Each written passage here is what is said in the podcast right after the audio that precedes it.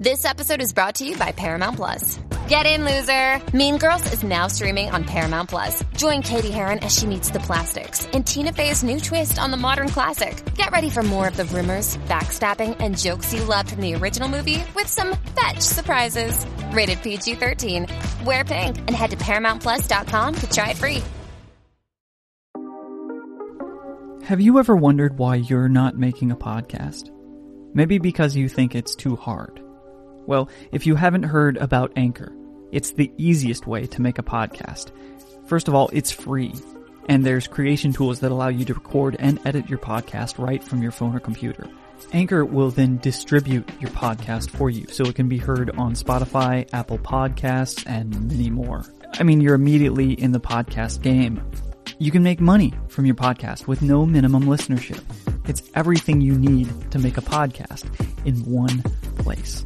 So right now, download the free Anchor app or go to anchor.fm to get started. Just go to A-N-C-H-O-R dot FM and join me on Anchor.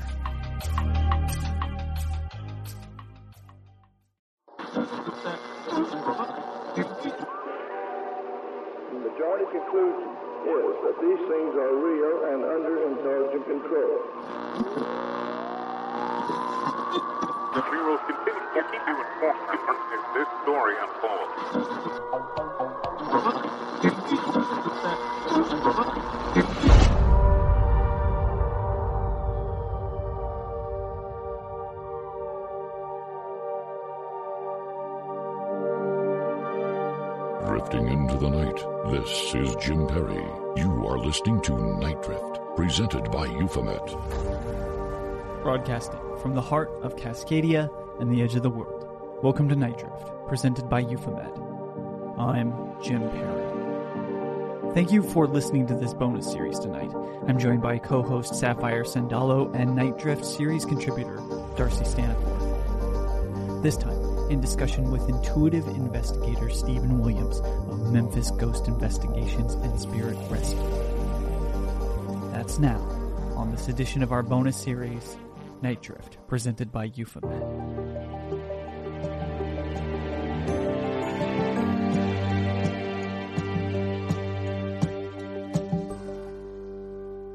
Stephen Williams is an experienced, clairsentient, and claircognizant paranormal investigator of U.S. hauntings since 2002. Currently, he directs Memphis Ghost Investigations and Spirit Rescue, which he founded in 2018. His past investigations feature notoriously haunted locations, as well as hundreds of residences, businesses, and public sites in the Mid South. Stephen, thank you so much for being a part of Night Drift here by you. Thank you for having me. It's a pleasure. Absolutely. And I'll introduce my co host for tonight, Sapphire Sandalo, a podcaster, an artist in Los Angeles. She created the fantastic podcast Stories with Sapphire and can be seen on Paranormal Caught on Camera on the Travel Channel. We welcome her back to Night Drift. This time as co host, Sapphire Sandalo. Yay, thank you so much for having me. Appreciate it. You know, this is one of those nights where I just want to lean deeply into the darkness and find light within it. I mean, I think that a lot of us involved in looking into the esoteric or paranormal are trying to find just that, but because of the heightened nature of everything that's going on around us, both hilarious and tragic, it's in this shadow that we can find some sort of light, I think. It's easier to find when you're in the dark. So let's do that tonight. That's why Stephen is here tonight. You know, I think I'm so impressed, Stephen, by your website for one and the amount of information that you give on there about things like your ethics that you go by in these investigations and what drives you as a sensitive in this environment so i think just to start off you know what do you feel makes your team unique Well, unlike uh, most people who are in the paranormal field, our focus is not on going in and trying to uh, collect evidence. Uh, we're there basically to connect with the spirit if we encounter someone there, uh, hear their story, uh, do some counseling, and then help them to uh, release and transition.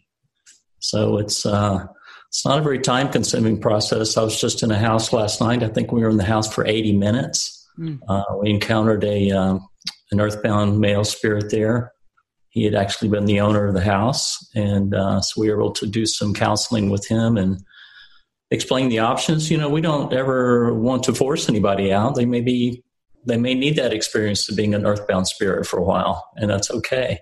But they, uh, we feel like our responsibility is to go in and do some counseling and, and explain that they do have options. Yeah, fantastic. And within those stories is so much truth that can be found, right? I mean, I guess I'd like to ask, you know, what are these abilities that you possess that allow you to go and counsel with an earthbound spirit? Well, I'm clairsentient and also claircognizant, so that, um, for instance, last night on the way to the site, we were able to connect with uh, two those two spirits who that were there, the earthbound male. There was also a grandmother there of uh, of the homeowner, Mm. And she uh, also wanted to deliver some mediumship type messages to a, a great granddaughter who's also there. Oh, wow. So we're able to just get the impressions, uh, their thought impressions come through, and we're able to read their energy and get that information and then pass it along to the homeowners. Uh, so I don't ever want to know anything basically about what's going on in a place and any specifics rather. So we just want generalities. We want to know if they've uh, seen an apparition. We don't want to know who they've seen. And uh, so we just we just get some general information, and then it's our uh, it's our goal to go in there, connect with whoever's there, uh, hear their story, and relay that information to the homeowner uh, and see if that coincides with their experiences. And you know, mostly it does. Uh, just about every single time we go somewhere.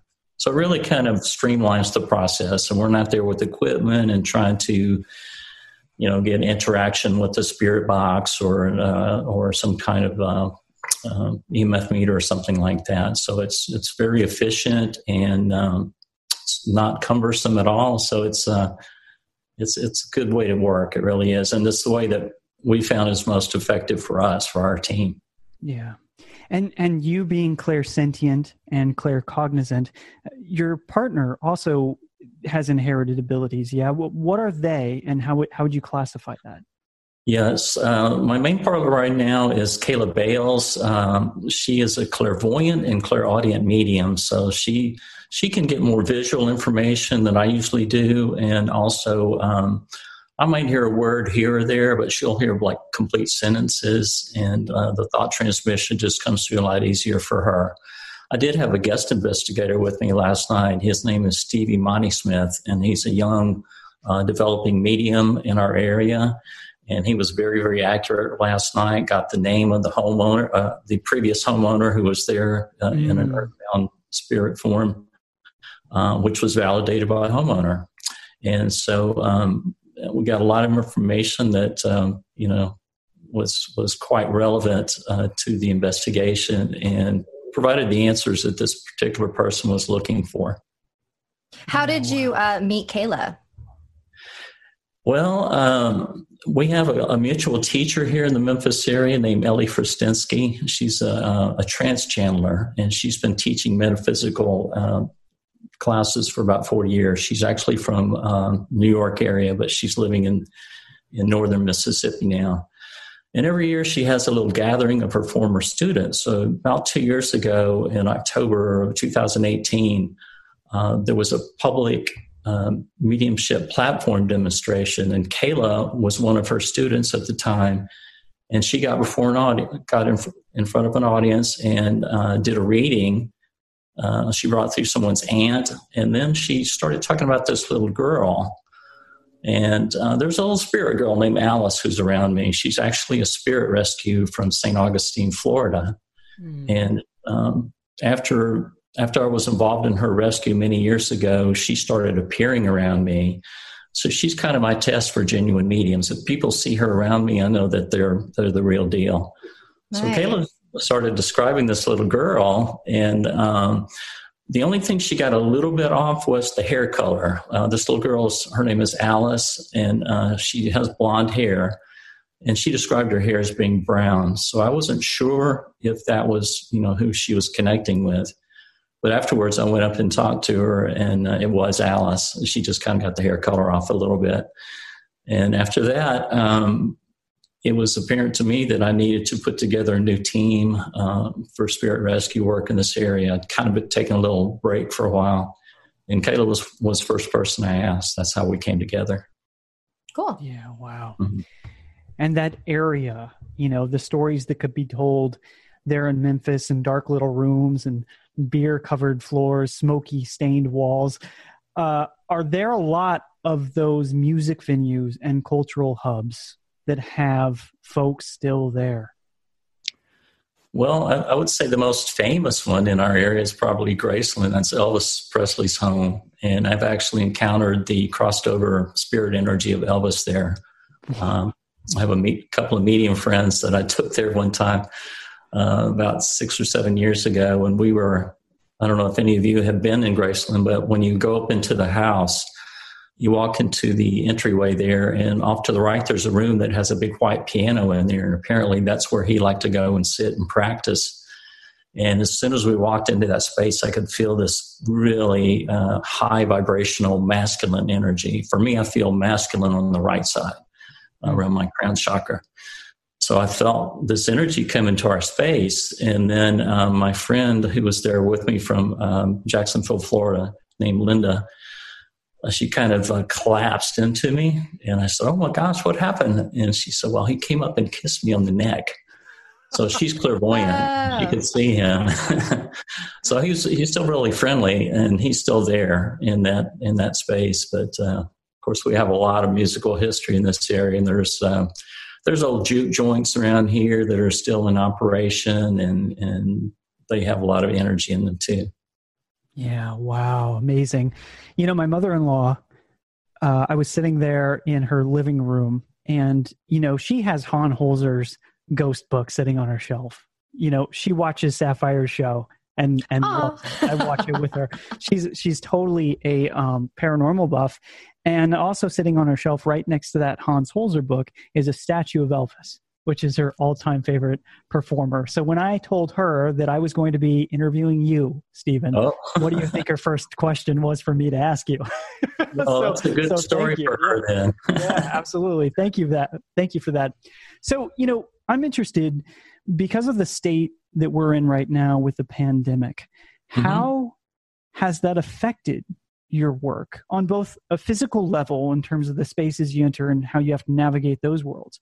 But have you have you seen a change within the spirit realm during this time? No, not really. Um, of course, when we go into someone's home, we wear we wear a face mask, and we also ask them to do that if they're comfortable doing that. We did that last night in this home. Uh, we're also able to work remotely sometimes. So um, we've done some work. I actually had a had a visitation from a spirit in California about a about a couple of months ago. Uh, I had talked to a gentleman out there, and that spirit actually came to my home, and I was able to do some counseling and help her cross over. So sometimes we're able to do that. We used to have a team member, uh, Jennifer Brooks, who who's no longer with us. She was excellent at that, and she was always the one I would refer those cases to. But um, no, generally um, we're staying pretty busy. We're doing maybe one or two on the weekend uh, during this time. Uh, so I don't really haven't seen a whole lot of change, um, you know, from that. Now it did that energy did really uh, heavily affect the mediums that I work with. They they're so Right. super sensitive to energy. I don't know if that's the same with you, Sapphire, if you feel that or whatever, but uh, yeah, that it kind of took them a while to get um, to get adjusted to the uh, you know, it's kind of like a big fear energy around the world right now that people are having to deal with. So that did affect them physically in the beginning, but they adjusted to it. And I think their guides helped them adjust their energy. Yeah. And you know, during this time, I mean, I think that's that's great that the services you provide you can just still do and still function in that way. Especially in a in a time where a lot of folks are are stuck in their home, perhaps with others that they may have never noticed before. but now they're they're here. Um, you know, I'm interested. What is one of the most surprising investigations you've ever taken part of? In what respect do you mean surprising? Has there ever been an investigation that just completely blew your mind or changed your perspective on something that uh, you know, sort of took you back and surprised you, convinced you that maybe you didn't have all the answers at that time? Oh, you learn something every time you go. I mean, um, it's it's kind of a process of uh, fine tuning things and you know honing your skills better and better each time. I've had a couple of uh, cases that um, didn't turn out the way I thought they would because um, one in particular, we got called over, we got contacted by a family on the other side of Nashville. And um, they were talking, you know, they in their emails and then their phone conversations, they were describing how their children were being terrorized. So many times we will travel way beyond our 150 mile radius around Memphis to help families that are having um, issues with, you know, children being traumatized. Mm. So we we went over in that area. I was working with the medium named Stephanie at the time, and um, as we got closer to this site, it's we started both picking up on some really weird vibes. It started feeling a little strange, and um, as we got really close to the house, um, around the corner, in this little country road that we were driving uh, driving down, uh, this wheelchair came barreling around this corner, and there was this really old.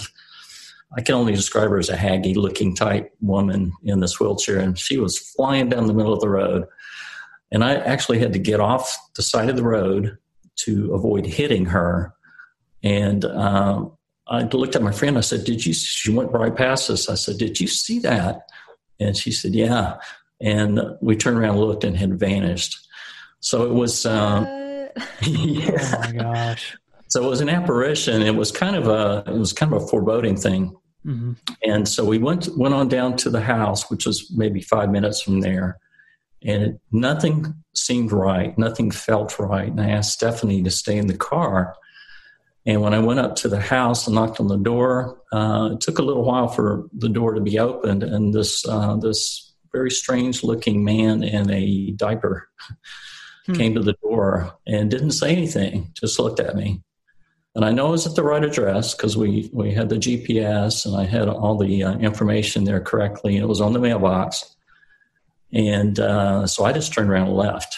And it just, nothing felt right about it. And um, I tried to contact that family several times afterwards and never got an answer from them. So I don't know what that was all about. That was some kind of weird, yeah. it was almost like a setup in a sense or something. I don't know what it was. Right. That one didn't turn out anything like I expected. Yeah, that's super weird. That would be really mean if people were like playing a prank on you or just like were intentionally trying to mislead you. Or but that's so the, weird. I know one thing that the apparition that came down the road was not part of a prank.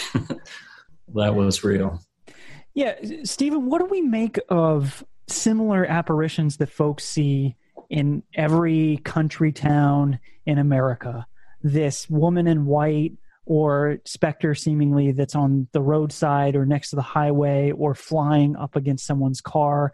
You know, these stories are sort of endless and, and, and, and mythic in a lot of senses.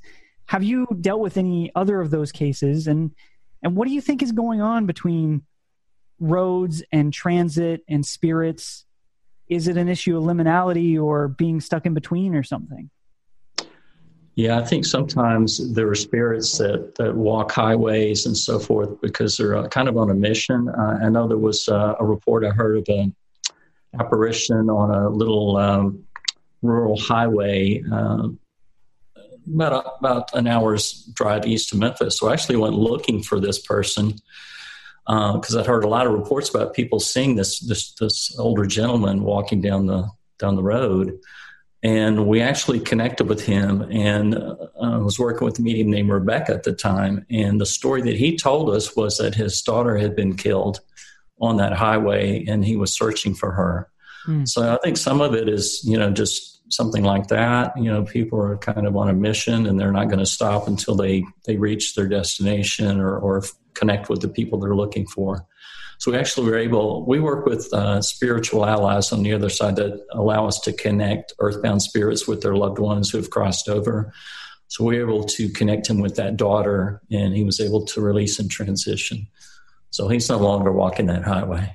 Yeah, jeez. Something that I really appreciate about what you do, Stephen, is that you have a very uh, empathetic approach to what you do. And i feel like um, you know when you look at youtube and everywhere like you know everyone's trying to be a ghost hunter and everyone's just walking around with their little machines and going into places and just yelling at spirits. And just like as someone who is also in like the paranormal space and has to react to videos of people doing these things it's really mm-hmm. frustrating to watch. Um, and so yeah i just wanted to say that i appreciate your approach. And also i'm curious to know what are some ways that you protect yourself from any like negative entities from attaching yourself to you? Because you know when you work in the spirit realm you also are susceptible to uh, spirits that may not be as you know bene- benevolent? Is that a word? Yeah well i think everything is is a form of energy and is vibrating at a certain frequency so i feel like if someone goes into this kind of work and their intent is good is to help and is to always um, try to provide a positive outcome to every situation i feel like you're really kind of divinely protected and as long as you keep your personal vibration high, I've been doing this for 18 years. I've never had any kind of issues at all with any kind of, I've been around some darker negative type spirits, but it's almost like uh, when your vibration's high, repels that, mm. that lower vibrational energy. So, my advice to people that are you know in the field is just to always you know try to keep your vibration high as, as possible and I, I just don't think you have any problems with it. I never have, and nobody I've ever worked with has ever had any problems. So I think it's just a matter of your intent and uh, your focus on your work is, is so important. Yeah, totally. Yeah, fa- fascinating. You know, I, w- I was hoping, Stephen, we could go back a second and actually we could revisit when the spirit from California visited you. And okay. can you describe you know what something like that feels like what does it look like to you even in your mind's eye how did that specific interaction occur? Right. Well so what happened was i got a uh, voicemail from a, a gentleman in california and he lived up in northern california and they were having some spirit activity in their home. And I don't know if he had read somewhere or heard somewhere that we did we worked remotely. So uh, at the time, I had Kayla and Jennifer working with me, and if we got a request like that, I would I would always you know kind of pass it on to Jennifer because she had a little bit more experience working with, with that type of situation. But um, so I, and being a clairsentient, I can be on a phone call with someone and basically tell who's who's there in form. So I knew I could feel that there was an earthbound female spirit in the house and an earthbound male. I, I sometimes get a little bit a little bit more information when I'm actually on a phone call. Usually, it's easier when I'm in a location, when I'm right in the energy uh, to mm. read it. You know, it's easier to read the energy. Sure. But yeah. So I told him, uh, you know, well, I, I told him um, I felt like he did have someone there, and I tried to get my partners involved. So uh, I guess this female was really eager And it's almost like you have an energetic connection. You establish that when you talk to someone on the phone or even by email. You there's kind of some kind of energetic connection that's established. Mm. So that night, uh, that was maybe seven o'clock in the afternoon when I called him, and I told him um, I'd try to get get them involved. Well, that night, right before I went to bed, I was almost in that state, almost went to sleep, uh, in that hypnagogic state where you're kind of in between waking and sleeping. You're kind of there. And being clairsentient, I feel their energy when they come in. So I could feel a female spirit. I feel feminine energy on this side. I could feel this feminine energy come into my room. And um, it was one of those instances. I guess I was in the um, state of awareness that I was able to see her very clearly. She was a young girl. She looked like she was about 14 or 15 years old. Uh, she was from a little bit earlier time. And uh, seems like I got a name for her. Some of the stuff is fleeting when it comes in, it kind of goes. Uh, sure. But anyway, I get I got a really good description of her, and also I did some counseling with her. And She actually crossed over right there in my bedroom. Wow. I was able to help her release and transition. And so the next morning, um, uh, I thought about it. I thought, did I dream that, or did that really happen? You know, and because it it just it was so vivid and everything. So I decided to go ahead and contact him, and I said to him um, over the phone, "Well, something occurred here last night. I just want to see what you think about it." So I said, "I felt like this girl came to me from your home, and I described her and everything." And she said, "He said that's exactly who we've seen in our home." So it was really her, and that was the validation wow. I needed that it was a it was an actual experience that I'd had. Oh my god, that's so amazing. Yeah, sometimes it'll come to you. And um, even last night, uh, when we were driving to the house we went to last night, about, I'd say it was about 20 minutes, when we were 20 minutes out from the house, the earthbound male came to us. He was very excited mm. and, you know, that we were coming. So he knew he was going to get some help. And then um, that's happened many, many times. Sometimes we're an hour out or 30 minutes out, and they'll come to us and just kind of give us a little preview, you know, that they're there and they're they're expecting us and they're excited and happy that we're coming. Wow, it makes so much sense that they wouldn't, you know, necessarily be surprised of yeah. of your arriving. You know, uh, I want to bring in Darcy Staniforth right now. Hey, thanks, Jim. Hi, Stephen. Nice to meet you. Hey, Darcy. Nice to meet you. So, I've, I've got a, a couple questions that I'll kind of, I think, tie into one another. But you know, thinking about this work, and Jim mentioned ethics, right? Which mm-hmm. we've had numerous conversations about the importance of ethics and staying away from problematic things. But one of the first things I, I was wondering is, you know, how do you how do you you doing this for 18 years mm-hmm. and thinking back to the story you told a little bit ago about um, what what you said felt like a setup. Like my first thing was like, oh, you walked onto a Rob Zombie film because that's what that that story felt like. But how do you how do you vet clients right as they're contacting you? And in that kind of tied to that same question would be. Um, how do you handle it when it's apparent that it's not a supernatural situation happening, but it is more of a psychological situation happening for these folks uh, where they need to maybe deal with earthly counseling as as opposed to spiritual counseling?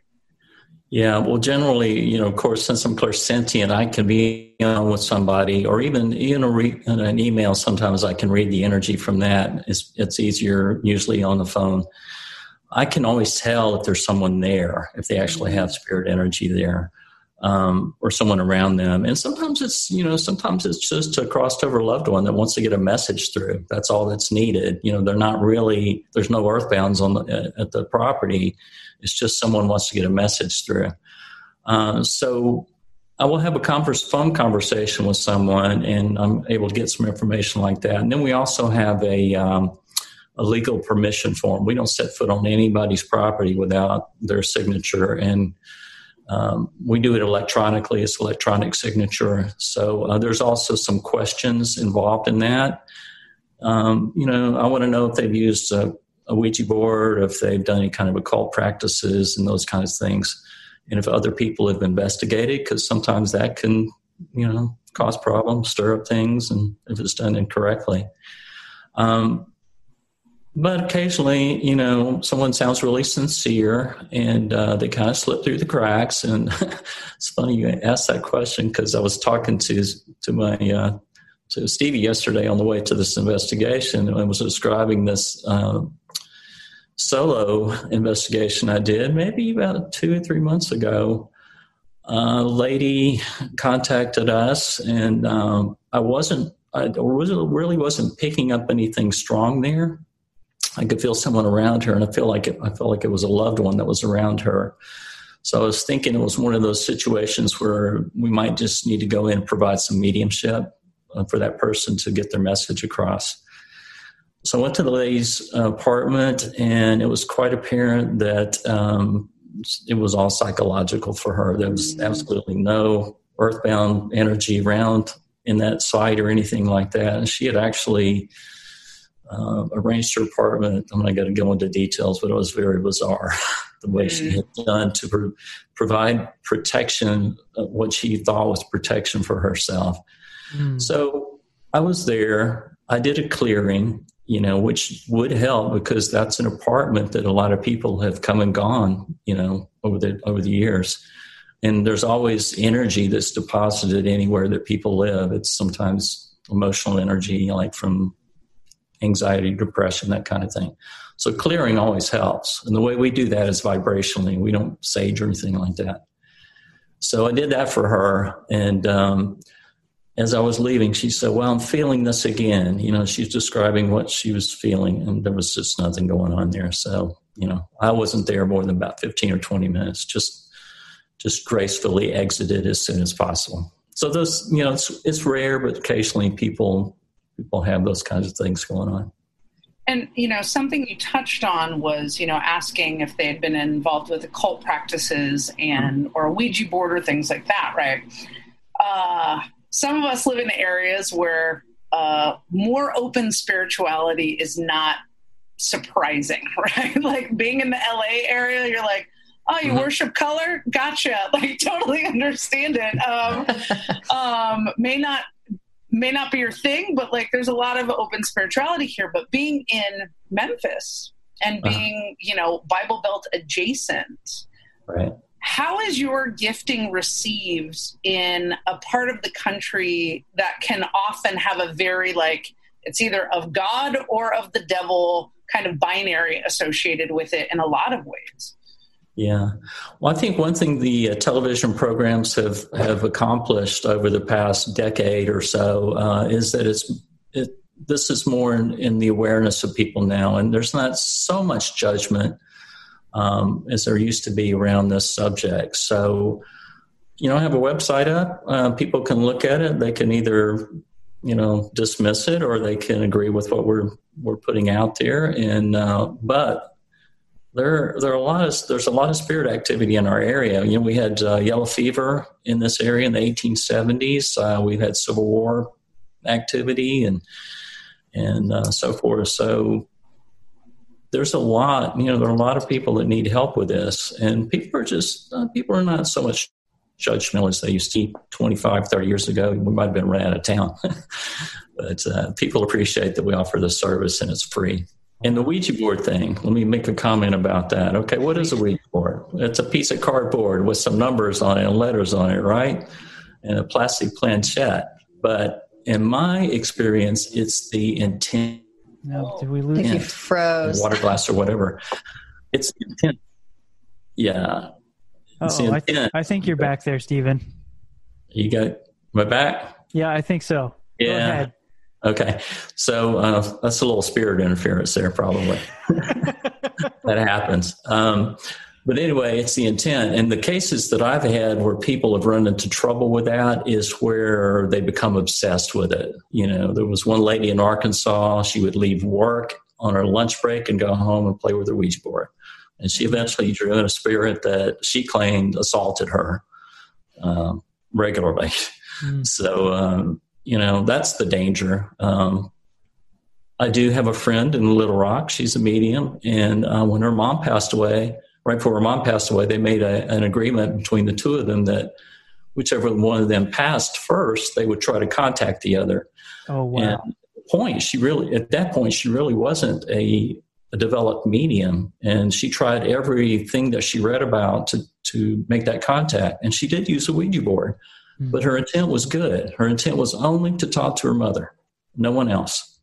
She wasn't just opening the door and saying, "Hey, anybody come in," mm-hmm. you know. So that's my experience with Ouija boards. And and how often? Thank you, Darcy. And please just stay not on mute and just chime in. You know, I, I wonder how often you've experienced folks pulling in energies that they're not ready for as opposed to something that seems like more of a natural process, if for lack of better words, Stephen? Oh yeah, you know anybody uh, when they awaken to their, I think everybody has latent psychic abilities, mediumship abilities that kind of, I think everybody has them, especially when they come in as children, mm. and then when you get to school, they they tell you that all this is you know imaginary and everything, and you lose it or it kind of goes dormant. Right. For a long period of time, and in my experience, for for women, it seems to um, become um, or awakened when they're maybe when their careers are kind of coasting along well, maybe their children are out of the house, that kind of thing. They have more t- more time to themselves. But uh, we have a lot of cases where we're called to homes where someone has awoken to their gifts, you know, and they're attracting spirits to them right and left. And uh, so a lot of our work is not only to go in and help the spirits that they've attracted to them to help them release and transition, but also to educate those people as to how they can control this and use it if they want to, or you know, lay it aside and never use it. So um, we do a lot of counseling, not only with uh, earthbound spirits, but also with our clients to try to educate them too. Right. Makes sense. Yeah, it is a mediation of sorts, isn't it? Mm-hmm.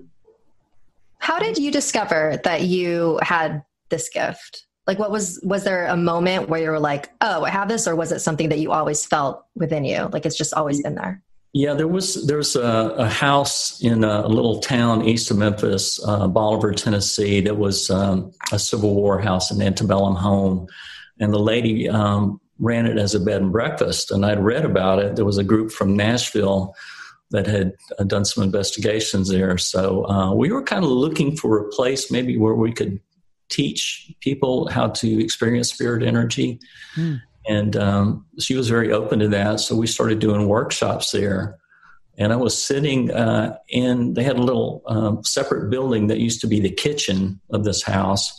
And I was sitting in that in that building one night, and all of a sudden I started feeling this tingling sensation. Is the only way I could describe it. It's like the wind was blowing my hair, or ants were marching around in my hair. Um, on my head. And it was actually what it was is was the energy interacting with my um, my uh, my own personal energy field. Mm-hmm. Um, it was kind of a tingling sensation. So that that started for me in about 2005, and uh, as I met more mediums, it was like my spirit guides brought me different mediums in at different times, and I would work with one for a while and then another one. And by working with them, if I if we went into a location and I felt energy on this side, I would say to the medium I was working with, "Do you see anyone here?" And she might say, "Yeah, there's a young woman over there, you know, sitting on the chair." And so I know now if I feel on this side it's feminine, this side's masculine. If I feel it lower, it's earthbound spirit because it's it's their frequency that their energy is vibrating in. If I feel it higher, it's someone who's crossed over. If I feel around the top up here, it's it's a guide or a master energy or angelic type energy. So yeah, it's like I've been they've kind of mapped out my crown chakra for me. So mm, I know. Right. And then uh, when I feel it going down the back of my neck, it's it's the darker stuff. Yeah. So I have a warning system. yeah. That's actually that's fascinating that the darker stuff is the back of your neck because you know how many times do we hear people say oh i felt something in the back of my neck and that's that's so interesting. It literally does crawl down the back of my my, my neck and uh, that doesn't you know it doesn't happen that very often but it has in the past. Right. You know stephen at the end of the day what do you think is really going on? Why can't they cross to the other side well, I think they stick around for a lot of different reasons. Uh, I think there might be some kind of time limit involved when you pass uh, to when there's a, a, portal or a wormhole or a doorway to the next level that's mm-hmm. there. The mediums, when the the way they describe it, when they see a crossing, is this uh, slit of light opens up and there's like a as far as you can see, there's people. Um, these are probably the relatives of the person that we're working with. Mm-hmm. Uh, one one medium described it that way. Another one said it was more like a horizon that kind of opened up, and she could see people there. So I think I think there's um, those exit points are available for a certain amount of time, and then I think they they close up maybe for some reason. Mm-hmm. So the ones that don't take advantage of that opportunity to um, to go into the next level and uh, increase their awareness and their vibration, they get stuck, they get lost, and they don't know exactly what to do. And everything is about free will. So um, I know you know we work with some pretty powerful spiritual allies on the other side, but they will not step in unless they're asked to. In my experience, so it used to bother me when we would go into a location there was a child spirit there it's like why hasn't someone helped this child you know but you know, children, little people, they have uh, they have free will, and maybe that child is you know okay um, in that experience. But I also have noticed that whenever there is a child spirit who is earthbound, there's always a crossed over relative or someone around them who's kind of guarding them or, or watching over them until they're ready to release. So um, they, you know, they stick around for a lot of different reasons: fear of punishments, what they've told us. Um, they just enjoy where they are. Uh, sometimes people grieve someone so heavily. I have a friend who I could feel her mother around her. I didn't know her mother was passed or anything like that. And I asked her, you know, are you, are you is your mother in spirit? Has, are you grieving her? She said, yeah, I'm really grieving her. And so, um, actually talked to her mother and said that she could help her better if she would go ahead and release and transition. She could be more like a guardian angel for her daughter. Wow. So she was she was okay with that. And I also explained that to the daughter, so she felt comfortable with that but yeah, I mean, they're held here for lots of different reasons, and mostly it's just um, personal preference. We'll be right back with more of Stephen Williams here on Night Drift, presented by Euphomet. Follow Euphomet on Spotify and subscribe on iTunes to receive new episodes of Night Drift automatically and gain access to all of our past episodes.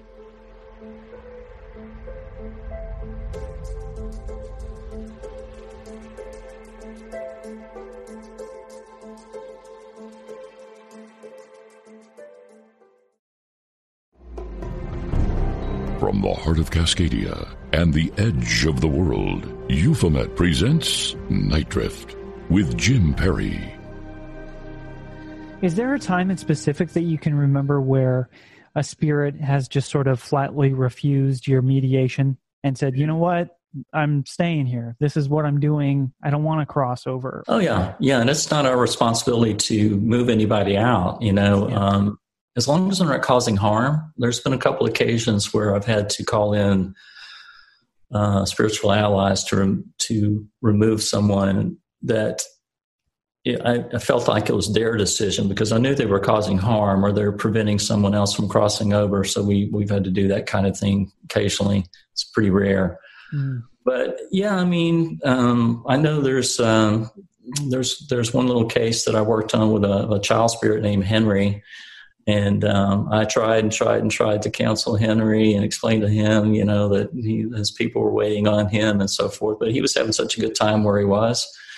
He never would. He never would cross over. And um, but he knows that he can. So I, I do feel like someday he will make that decision when he's ready. You know, and he may need that experience to be an earthbound spirit. We don't know. We don't know what's their highest good.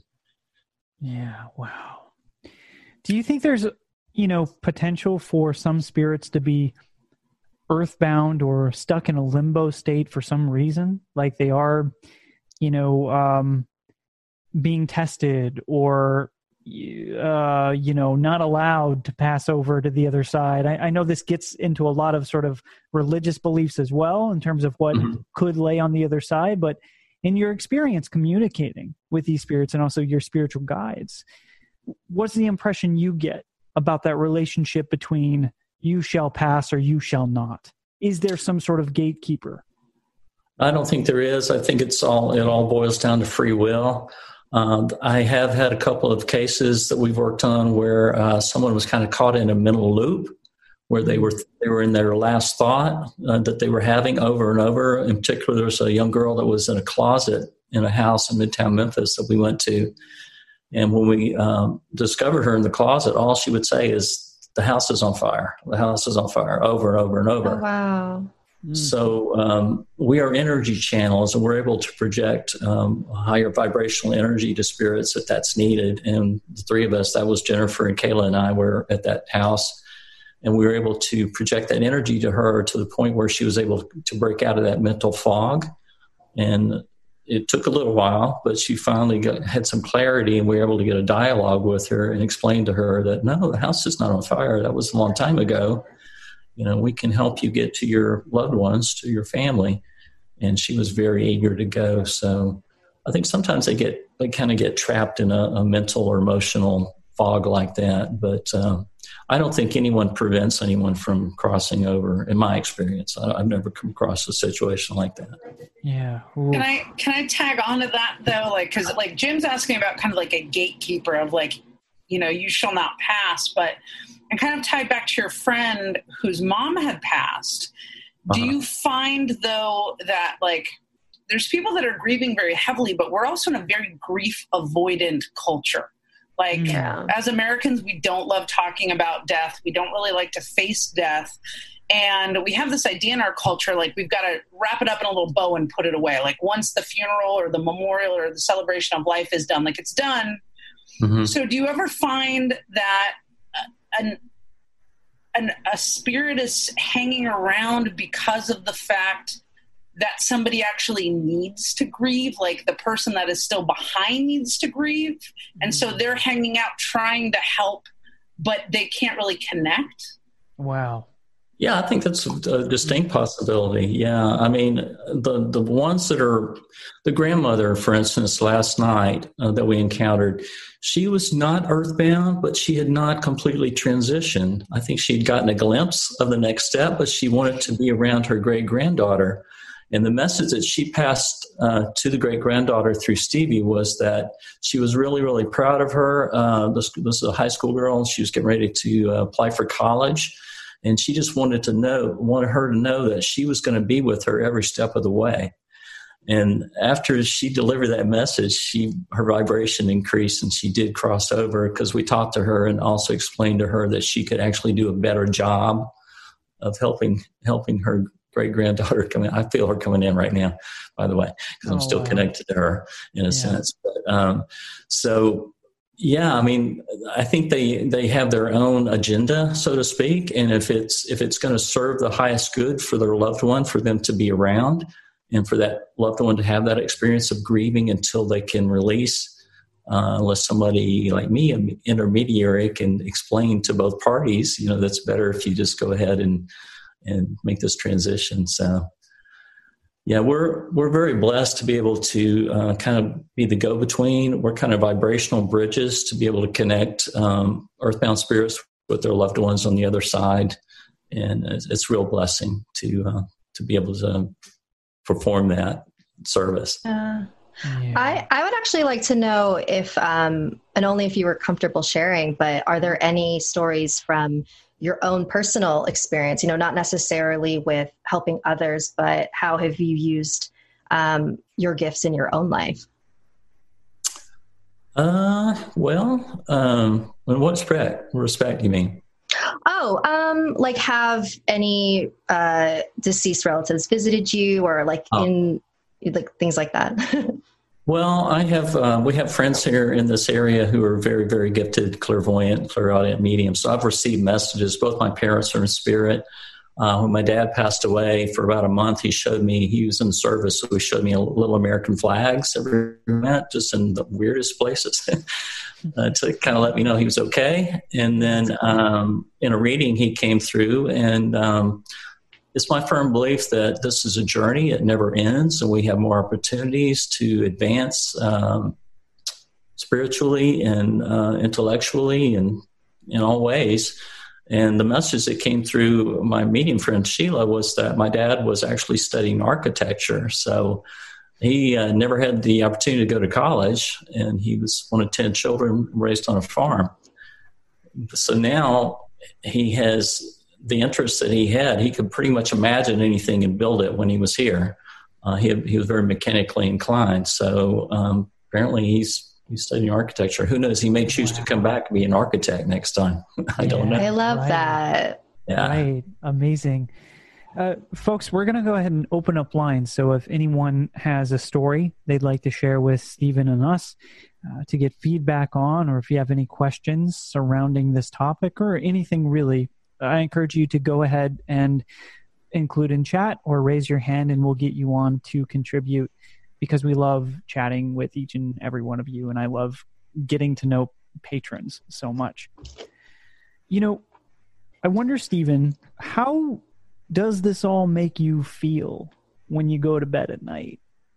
And you have this sense of communing with not just the other side, but bridging the gap, mediating, and having earthly folk and Mhm. spirit folk all sort of like going in a progress, you know, in a positive direction. How, do, Right. how does it how does it sort of make you feel? Well, I live alone, but I don't feel alone. I always know that I have my guides around me. I have Native American guides that I've worked with for a long time. I know they're always around. Um, I can feel different uh, crossed over spirits, uh, relatives come in at times, and um, I just know that you know I'm supported, and so that's a great feeling. I don't have to take any of this on faith anymore. You know, I I know it's the truth. At least for me, it's the truth. I've had too many experiences that it's undeniable. So it's very comforting. Um, I never feel alone or, um, you know, like um, I'm I'm, at, I'm at peace basically in my Right. life at this point, and um, it's a good feeling. Also wonder and hope and expect that when it becomes my time to transition, I will be met by some of these earthbound spirits, or maybe many of them that I've helped helped cross over Yeah. because they do come to visit from time to time. A lot of times after we help help someone transition, they will come come back immediately and you know kind of like a little thank you. So it's like, uh, gosh, I didn't know that was so easy. yeah, that's the power of that mediation, right? right. Proving to folks that there's there is ease in some challenge, and uh, they can do things that maybe on Earth even seems impossible, right?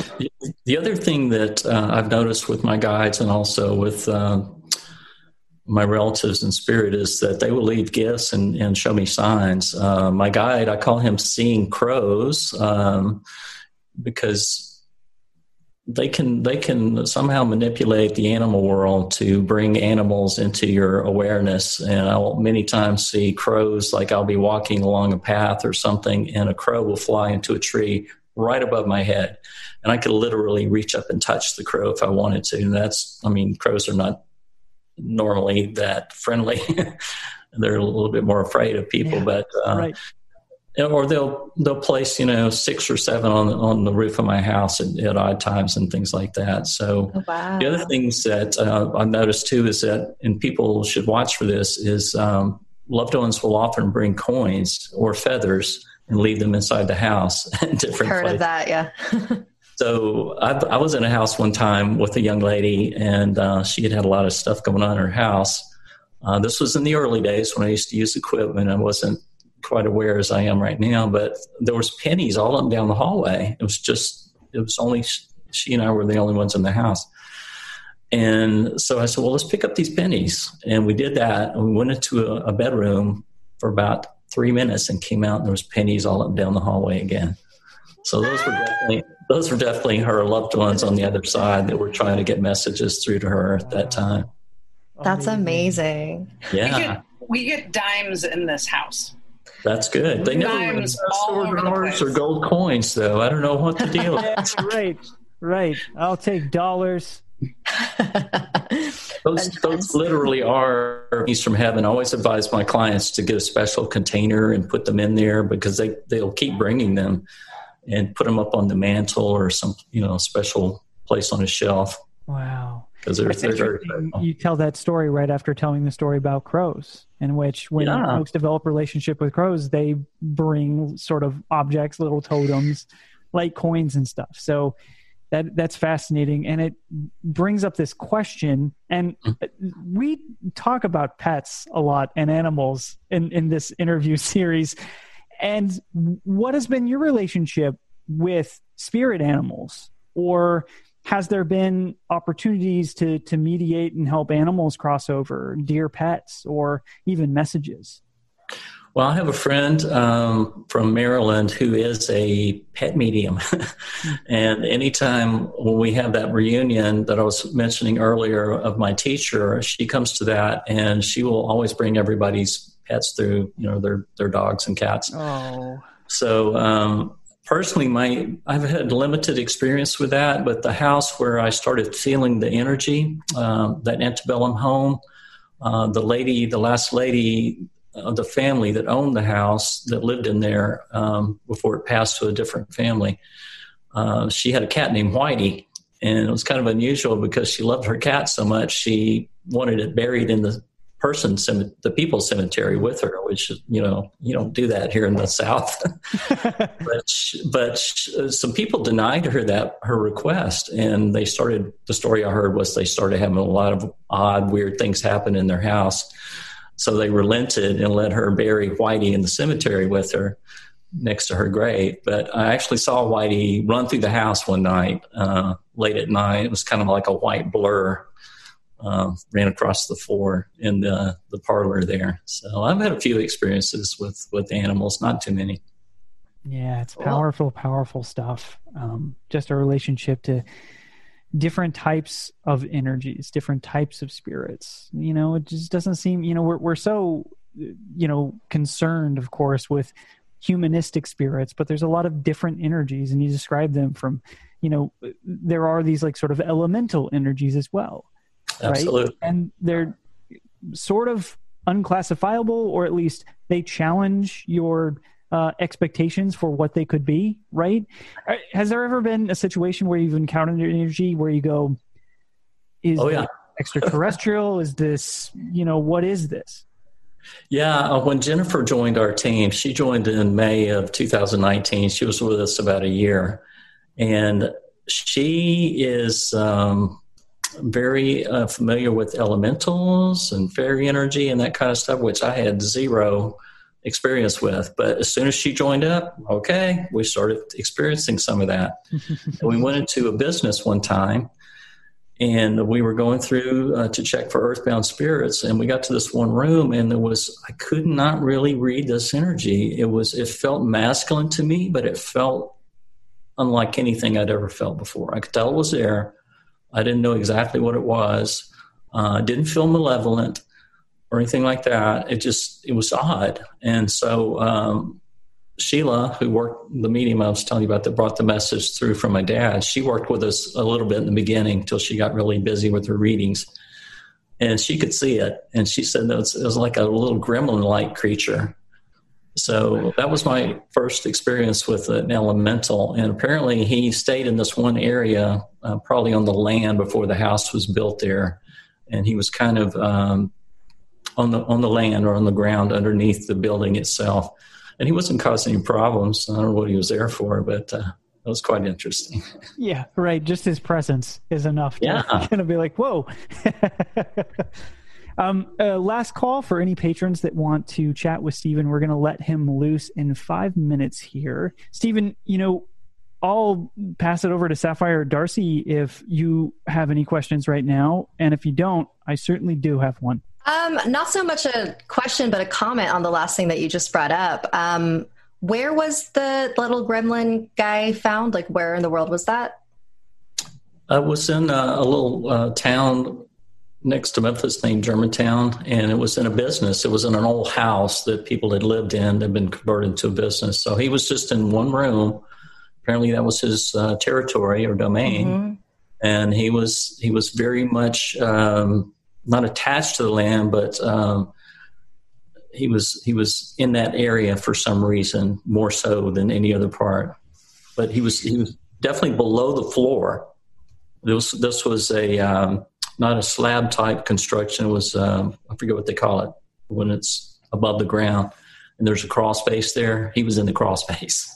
Okay, yeah, uh, it's just funny because um, in Filipino folklore, there's something very similar to what, oh, yeah. like a gremlin thing. Yeah, it's called a duende, um, and it's similar to a leprechaun. It's similar to things in all these different types of cultures. And so I always am very fascinated when I hear people seeing things that are very similar to things all over the world, but just called something different. You know, it sort of yeah. just solidifies like, yeah, these things are everywhere. You're just called something else. Right. I just thought that was cool. I was Oh, sorry. I was wondering for you being clairsentient, like, because you're talking about like walking into a space and being like, oh, here's this energy. And mm-hmm. you were mm-hmm. talking earlier about keeping your vibration high.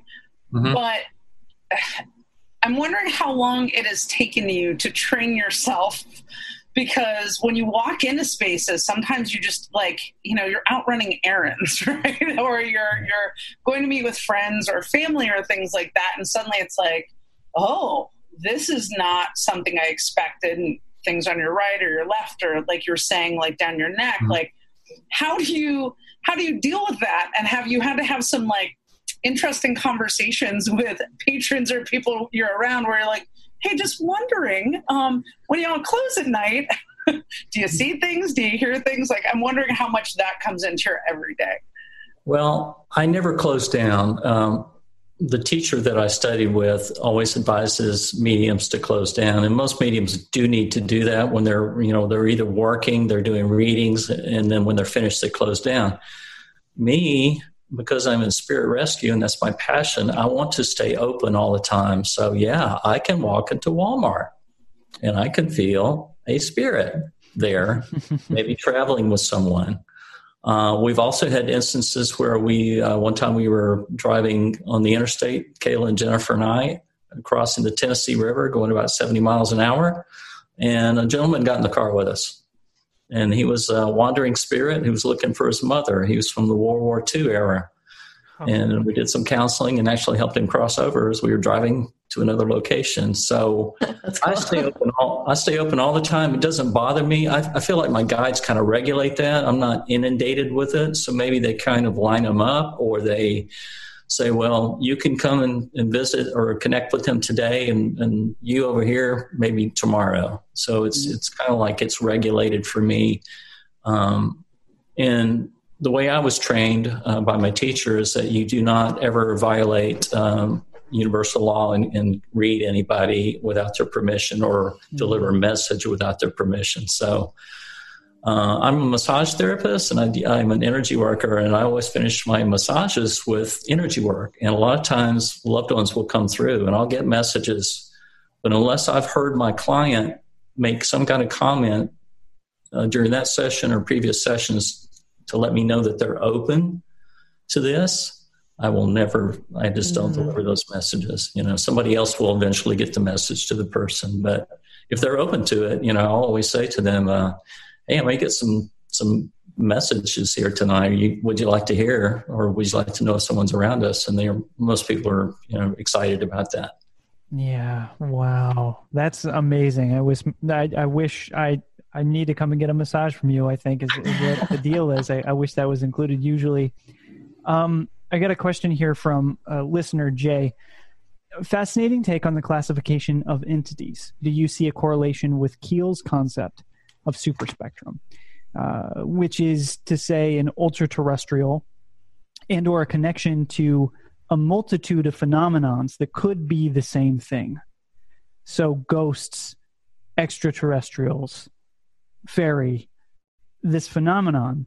Do you feel there is a correlation between these types of entities? Are they just perhaps a type of modality? You know, I don't know. I've been asked that question before. Uh, my experience has always been working with people who don't have bodies, or don't spirits. Um, I, am open to the possibility that there uh, there may be some overlap here or there, or some of this is interdimensional. I've um, never had experiences with um, ETs. I've had clients who have had both uh, ghost or spirit type experiences and ET type experiences. Mm. Um, so uh, it's to me everything is again is energy and frequency and vibration. So it doesn't really i don't think we have to put a label on things anymore you know? Uh, it's just we're working with energy intelligent energy. Uh, it, it, may manifest uh, one way or another uh, but it's all part of creation anyway.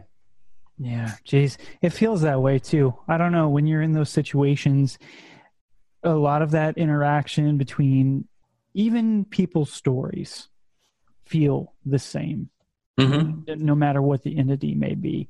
Uh, right. Stephen, thank you so much for gracing us with your presence today. It was it was so fascinating, and I'd love to have you back. And once I, you know, finally am able to get back on the road, I, I want to come visit you over there in Tennessee. Oh, please do.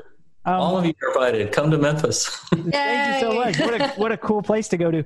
Uh, do you have any uh, last parting messages? Uh, anything that you would like folks to check out? What you're working on, etc.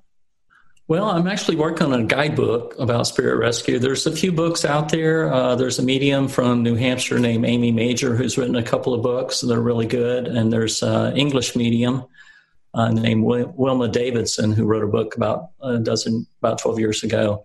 But I'm working on a guidebook and I hope to publish it later this year. And it will have all the um, techniques that I've developed and learned from working with different mediums. And I'm a KISS kind of guy, so it's going to be really simple uh, e- it'll be easy for anyone to pick up and, and try these techniques. And uh, we do vibrational clearing, so I'll talk about that in, in the book, and also um, particular frequency that I work with, and the spiritual allies that we work with on the other side. So I hope to have that out later this year. Thank you so much. Thank you so much. I appreciate it. We'll be right back with more conversation here on Night Drift, presented by Euphomet. One of her maids in the Philippines was an aswang.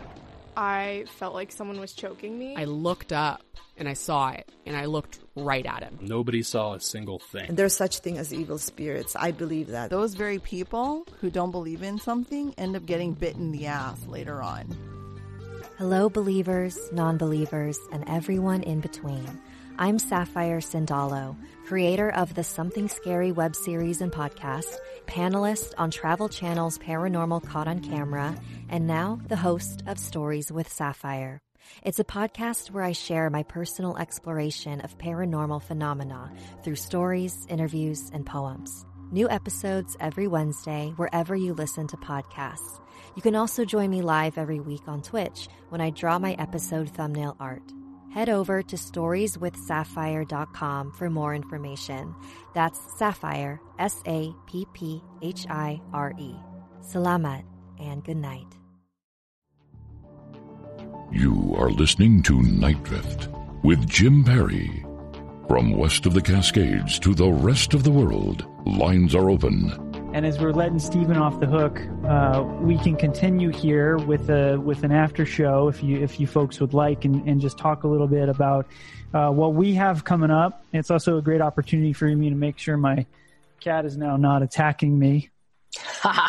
this is what happens. Like post show, she she kind of like knows when the interview is is over. And Stephen, you're more than welcome to continue. You know, hey, with fine. us. Or all right, cool, awesome. I think it was all the there was the talk of the spirit animals, right? is that Blackie? Hello. Yeah, this, this is Blackie. all right. There you are.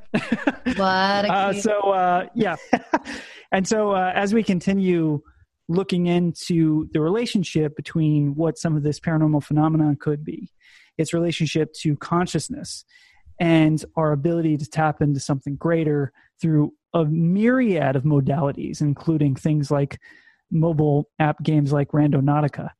Uh, we're going to continue exploring that topic. And also, for those of you that were on when I didn't record that conversation with Josh, the CEO of Randonautica, yeah, that was great.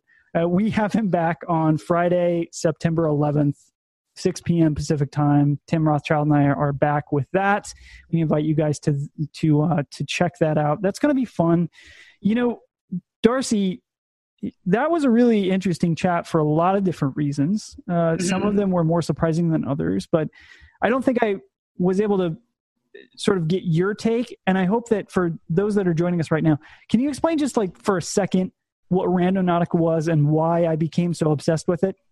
sure. So Randonautica is uh, an app that uh, takes random points and you set intention and then ask this bot to generate uh, a geographic point that you can travel to based on your intention and it came very uh, to the front forefront of the news for negative reasons, right? Which you had mentioned that like the whole Randonautica team was like, "What are you going to ask?"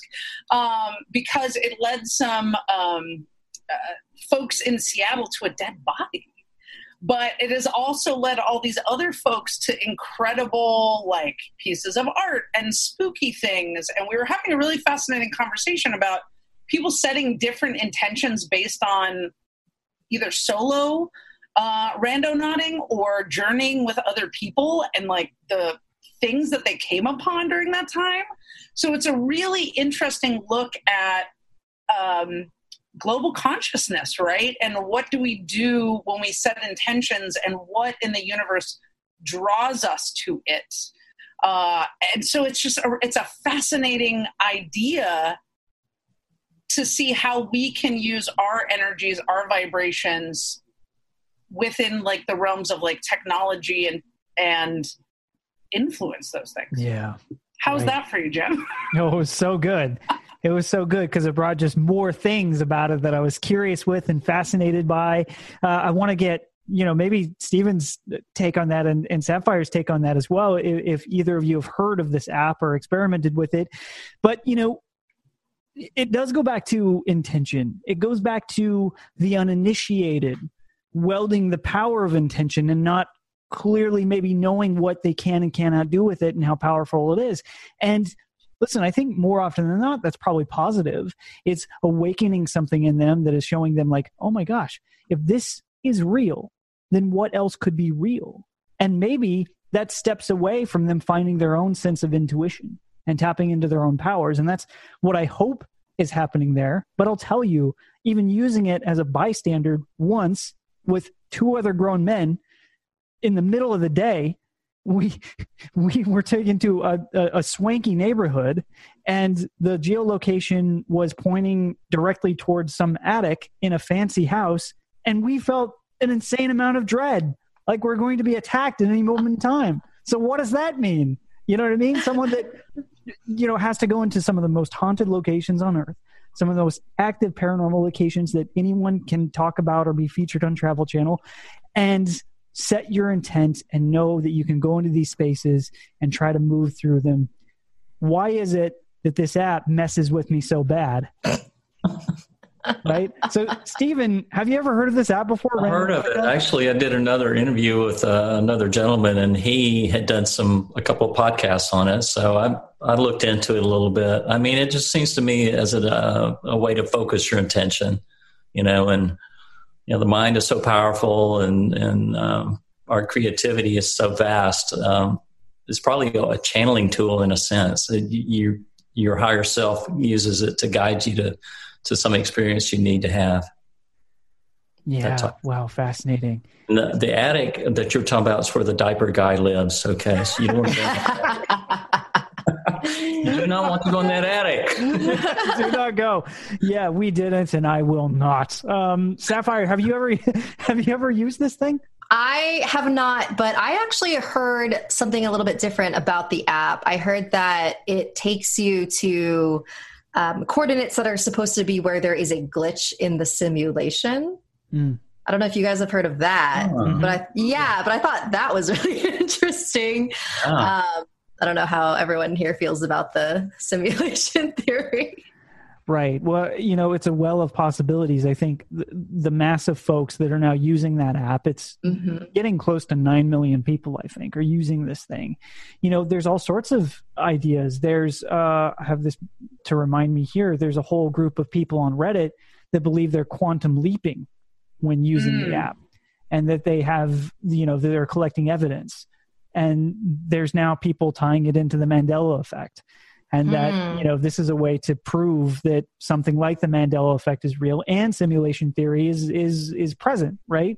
So yeah, the the glitch in the matrix, but also the tear in the veil that seems Mhm. that so many are talking about. I don't know. What do you think about that, Darcy? Is this uh, an example of something more uh, quantum, or is it, you know?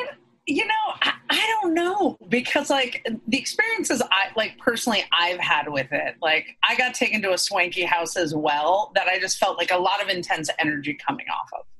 And i don't know because that house also happened to be for sale. And so i don't know if it was like hmm. this liminal space for families right? This family leaving a possibly a family coming. The weird hmm. thing is though i went back to like look at the pictures of that house like on you know zillow or redfin or whatever. And it sold the same day i went to visit it which i thought was really weird. Um, but i've been taken to these other other places right? And i think kind of tying into what stephen was saying like the idea of like channeling and setting that intention.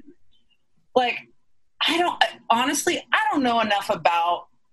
I, I feel like I know like this much about quantum string theory and quantum leaping and all of these things, but I think that it is important in our time and our space where everything is just so rote and automatic for so many of us, right? We're just going through life, going through the same things, like even even when we're allowed to leave the house to go to jobs right it's those same routines and those same things and you you know where you get on a freeway or a highway and you're you just go on autopilot yeah. right yeah right and i think the fact that this app is saying hey take a beat set an intention and focus on that right yeah. and just focus on that because i think as josh had said to us like that he always says you know pick anomaly like pick the most open thing that you can be drawn to and i think in the times that i've used it i've found that like my intention shows up in really interesting contextual ways like mm. one day set the intention for love right so you know take me to love. And it took me into this apartment complex and here were these two brothers playing together. Mm. Right? So it's like, is that there's like there's that love there right? It's not romantic love. It's not you know love written on a wall as some people have seen. But i think that to me the way i focus on it is that moment of pause and intention. And you know tied to a few things we've talked about tonight how important it is for what is our intention behind it? Is our intention positive? Is our intention for good things? Is our intention to help? Right? Like I, I feel like I'm a lifelong helper. I'm going to help people, and so I tend to be in always in the intention of of good things, right? And and doing those things. Other folks may not even know how to set those kinds of intentions. So right. if that can start to, I think, train people to focus, just take those moments, I think that regardless of the kind of adventures they might have, can really be just a positive space for that type of energy going out into the world. Yeah. Yeah. Right. Mm-hmm. Almost like a pause button in respect, you know, just kind of takes you out of the flow to where you actually focus on something that's really important, maybe to you at that time. Um, I think a lot of people have these signs that are presented to them and they never see them, they miss them you know, unless somebody points it out and says, hey, you know, start looking for coins or look for repeating numbers and that type of thing. Um, people are just so busy now, and um, yeah. it's a, it's a way to focus. It seems to me. Do most people report positive experiences from using that app? You know, I think the majority of reports that we're seeing are the ones that have experienced something weird or dark or salacious and i i don't uh-huh. think that's because they outweigh the amount of experiences people have that have been positive i think that it's it's more that the folks that have had positive experiences simply don't report them mm-hmm. you know but you know right. stephen do you think there's a possibility of you know uh, an app that is presenting possibility for things like synchronicity or messages to come through do you think there's a possibility that Spirit could start using apps and technology like that to give messages to loved ones then?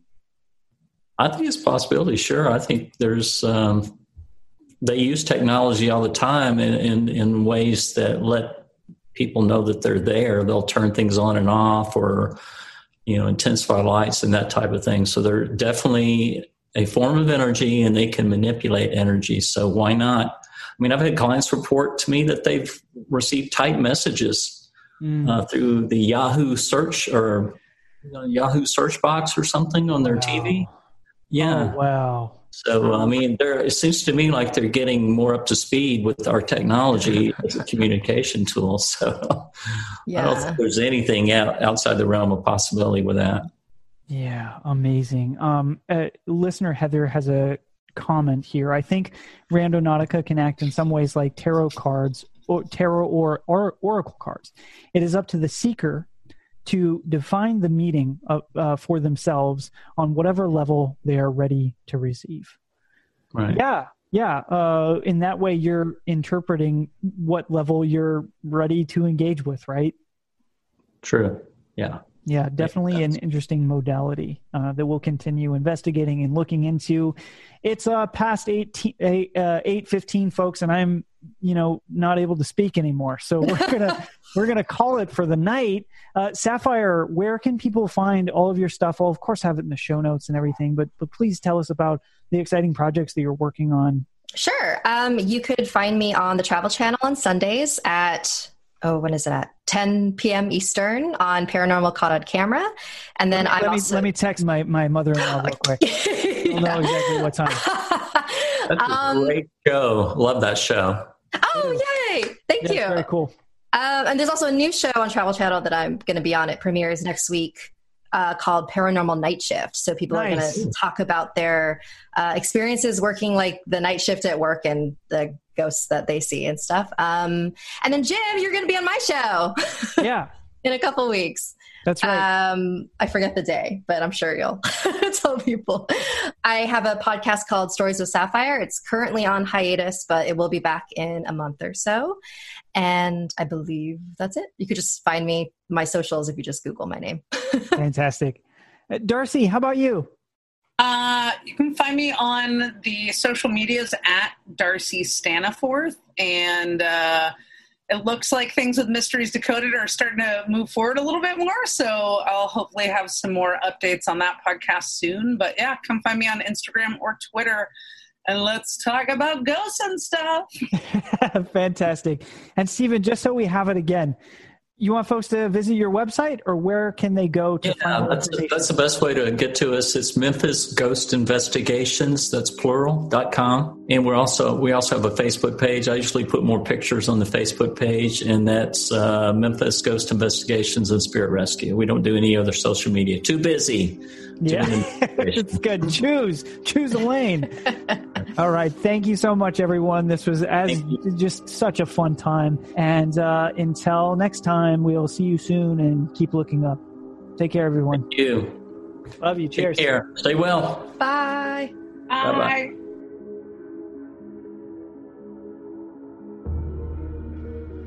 Thank you for listening to this edition of Night Drift presented by Euphomet.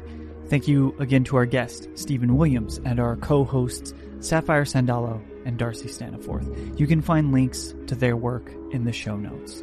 To be a part of our next live Zoom interview, join us on Patreon. It's $5 per month and includes access to Euphomet, the original series, and much more.